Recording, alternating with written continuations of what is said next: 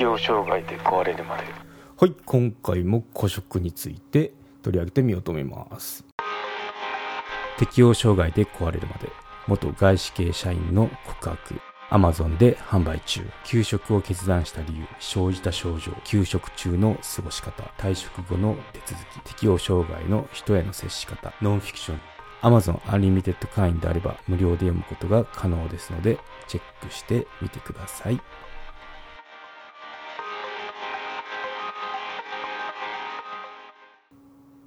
食ですね、うん、前回あの孤食とそのメンタルの関連性とあと後半、まあ、サブスク会員限定になったんですけど、まあ、その家族いる方だったらそのお子さんの影響孤食がもたらす子供への影響っていうのを話をしてみたんですけど今回その一人暮らしですね。独身で一人暮らしの人の孤食について話をしようと思いますね。はい。ということで、うん。まあ、あの、孤食って結構調べてみると、まあ、独身一人暮らしっていうキーワードだとどんなんだろうなと思ったら、結構高齢者も、あの、問題になってみたいですね。それはそうですよね。あの、パートナーがいて、まあ、その、旦那さんとか奥さん、まあ、どっちかわかんないですけど、先に先立たれた時っていうのは、まあ、人にまた戻りますよね。って時に、その食事っていうのも、あの、問題としてあるんだなっていうことを気づきましたね。うん、そうてっきりあの若い方っていうか、まあ、その私と同じぐらいの世代で一人暮らししてる人の孤食をこうなんだろうウォッチングっていうか、まあ、リサーチしてたんですけど、まあ、そうじゃなくてあ高齢者もそうだなって気づきましたね。うん、そ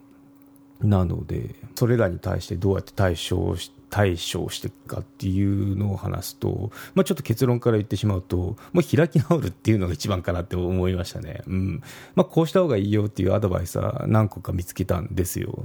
でもまあ、とはいえっていうようなのがあったんで、うん、まあもう、孤食イコール悪だみたいな感じじゃなくても、孤食を楽しむっていうのが一番なのかなって思いましたね。うん。それがもう結論です。今回の。はい。では終了です。っていうわけにはいかなくて、まあ、どんなアドバイスがあったのっていうのを、ちょっとあの、紹介してみようかなと思いますね。うん。まあ、あの、ちょっと若い世代、まあ、若い世代って区切んなくたってもいいのかな。結構あの、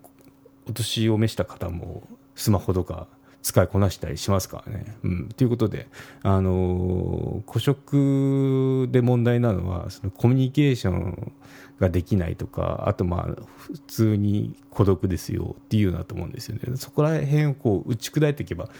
あのー、逆にその孤食を楽しめるようなことになるので、まあ、アドバイスされたことを紹介すると、まあ、あの SNS、インスタグラムとか結構いろいろあの老若男女使ってますよね。うん。そう、私も夕方ジョギングするんですけど、結構、あれはインスタっていうか TikTok だろうなとか思ったんですけど、あの、女子高生とかが、あの、なんだろう、2人で踊って、なんか動画を撮ってたりしてるんで、ああ、結構すごいなって、そう、片田舎なんですけどね、片田舎で、そういうことやってる人たちをあの何組も見るんですよ一組じゃなくて3グループくらいいるから いつも走ってると、うん、そういった感じなんでまあなんだろうデジタルネイティブっていうかあのスマホ当たり前にスマホを持ってるような世代っていうのは本当に当たり前にその SNS っていうのを活用してんだなってあの感じてるところですけどね。はい、ということであの、まあ、インスタとかに自分が作った料理を投稿してみるっていうのもその一つのあの楽しみになりますよね。うんそう食べてる時は別に1人なんでしょうけど、まあ、こんなのできたよとか投稿していいねとかあのなんか反応が返ってくるとテンション上がるじゃないですか。なんでまあありだなって思いましたね、うん、納得って感じですね、うん、あとはちょっとこうリアルなあのコミュニケーションって感じなんですけどその自分から積極的に食事を誘うとかあとはまあ料理教室に行ってみるよとかあとまあ食事会ですね。に通ってみるよっていうのも勧められてましたね、うん、まあそういうのが好きな方だったらいいのかなって思ったんですけど私個人としてはなんかまあちょっとそういうのはちょっとっていう人いるじゃないですか、うん、自分もそういうタイプなんですけどですね。無理して、まあ、料理教室通ってもやっぱこうストレスしか溜まってこないと思うんで。うん、そういう、うん、会う人は会うんでしょうけど、まあ、なんだろう孤食良くないから料理教室に行ってみようっていうのはちょっとなんか抵抗抵抗っていうかなんかこうしっくりこないなっていうのは思いましたね。うん。そうですね。まあうん。一一つのきっかけっていうかきっかけっておかしいな。一つのなんだろう手段としてはありかもしれないですけど会う人そのなんだろうタイプがそういったのが好きよっていう人にはいい手段かもしれないですけどね、まあ、人によるかなって感じがしました。はい、うん、でまあ先ほどもいきなり結論から言っちゃったんですけど、まあ、もう発想を転換して古食楽しみましょうっていうその古食イコール寂しいんじゃなくて、まあ、楽しいに変換するといいですよってことが一番かなって思いましたね。ちょオリジナル記事もちょっとあのリンク貼ってくんであのそこを元でこう話をしてるところなんですけどね。はい、ということで、うん。まあ、自分のペースで自由に食事ができるよとかあとまあ忙しい中でも一人で一人になれる貴重な時間っていうのがあの食事の時間っていう人もいるじゃないですか。特にこの忙しいビジネスパーソンなんか。なんでそういそういった方にとってはあのむしろ孤食っていうのがいいのかなって思いますよね。うん。そう。まあ私も会社員やってた時はマネージャーやっててでチームの人と一緒にしゃべってじゃない一緒に喋りながらあの食事とってましたけどね、うん、そこでまあ普通の仕事の話はしないんですけどあの会話をしながらお子さん元気とかなんか奥さん元気とかそんな話をしながらあの和気あいあいと趣味の話したりとかしてましたけどね。うん。なんでまあそんなリラックスできる場にもなるので、うん、まあそういうのがちょっと苦手って人もいると思うんで、まあ、そういった人はまあ一人でご飯食べるっていうのが一番こう安らぐ時間かもしれないし 人それぞれかなって思いますね。うん、ですね。なんでまあ結構孤食問題とか言われてるんですけどまあその捉え方一つでポジティブに捉えるのが一番なのかなって、うん、思いましたね私もどうどういう手段が一番いいんだろうと思ってもう一人身だったらじゃあパートナー見つけましょうっていうのもあの結構このご時世難しかったりするじゃないですかそんなおいそれと見つかるもんでもないしっていうのでまあもう楽しむもうどんな状況であろうが私は楽しむっていうのが一番かなって思いましたね。うん。そうですね。食事会もそうですもんね。食事会に出たくない人っていると思うし、うん、出たいものだったらいいと思うんですけど、例えばなんかこう、どこどこ主催のお食事会とかいうやつって、あの行きたくないとか興味ない人が無理に行ったってもやっぱつまんないかったり緊張して終わりだったり終わりだったりするので、うん、どうかなって思いますよね。そう、まあ、家にまったりするのが好きな人に対してカラオケ行った後ダーツバー行きましょうみたいな感じですよ。やっぱ無理がありますよね。そう。だと思うんで。は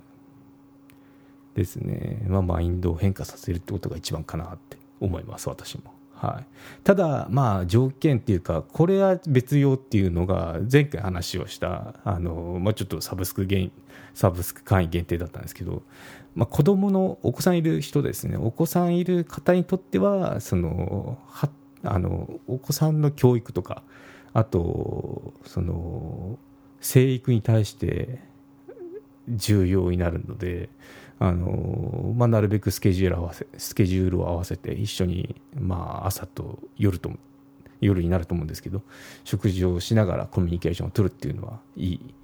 らしいですね、うん、いいと思います、うん、そう。やっぱ発育の家庭で一緒に食べることっていうのはあの結構メリットがあるのでそこはちょっと別かなと思いますね、まあ、成人してあのー、まあ、パートナーもいません。一人暮らしですあの独身です。っていうような方であればもう発想を変えて自分の中のあの古食を楽しむっていうのが一番だと思いますね。うん、そう。まあその問題になったようなコミュニケーションできなくてこう最悪心の病気になりますよとかあとまあその自分が好きなのしか食べないんで栄養が偏ってきますよって言われてるのでその逆をいけばいいと思うんですよね。コミュニケーションだったら先ほど言ったあのそのインスタに写真自炊した写真をアップしてまあいいねとかもらうだけでもそれでもあの一つのコミュニケーションとも取れますよね。なんで、うん、あとまあ自炊っていうのは一番いいかなって思いますね。自炊してるとそのやっぱ栄養とか素材まであの考えたりするじゃないですか。でそこであの、まあ、失敗したっても次回はもうちょっと美味しく作ろうとかそういった学びにもなるしあとまあその普段今なかなかコロナで会えないような状態だと思うんですけど友達とかに、まあ、友達とかで会った時もその自炊してこんなのこの前作ったんだよって言ったら話のネタになりますよね。なのでやっぱ買って食べるっていうなんだろうもうできたお弁当とか、まあ、お惣菜とか買って食べるとなかなかそういった話ってしづらいと思うんですけど自分で作ればまあ失敗しようが成功しようが話のネタにはなりますよね。うん、なんで自炊はやっぱいいですね栄養も考えるしあとまあ経済的にもいいと思いますねやっぱ。うんなんでおすすめしますね。そう。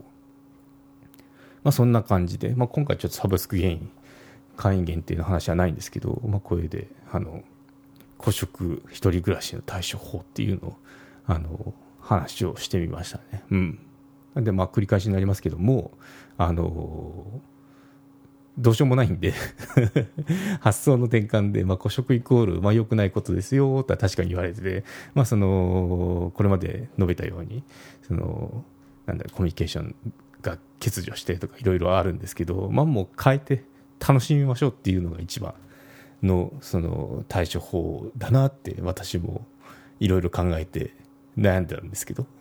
このエピソード 撮る前に、うん、何が一番いいんだろうなと思って、うん、でもやっぱそのマインドセットを変えれば一番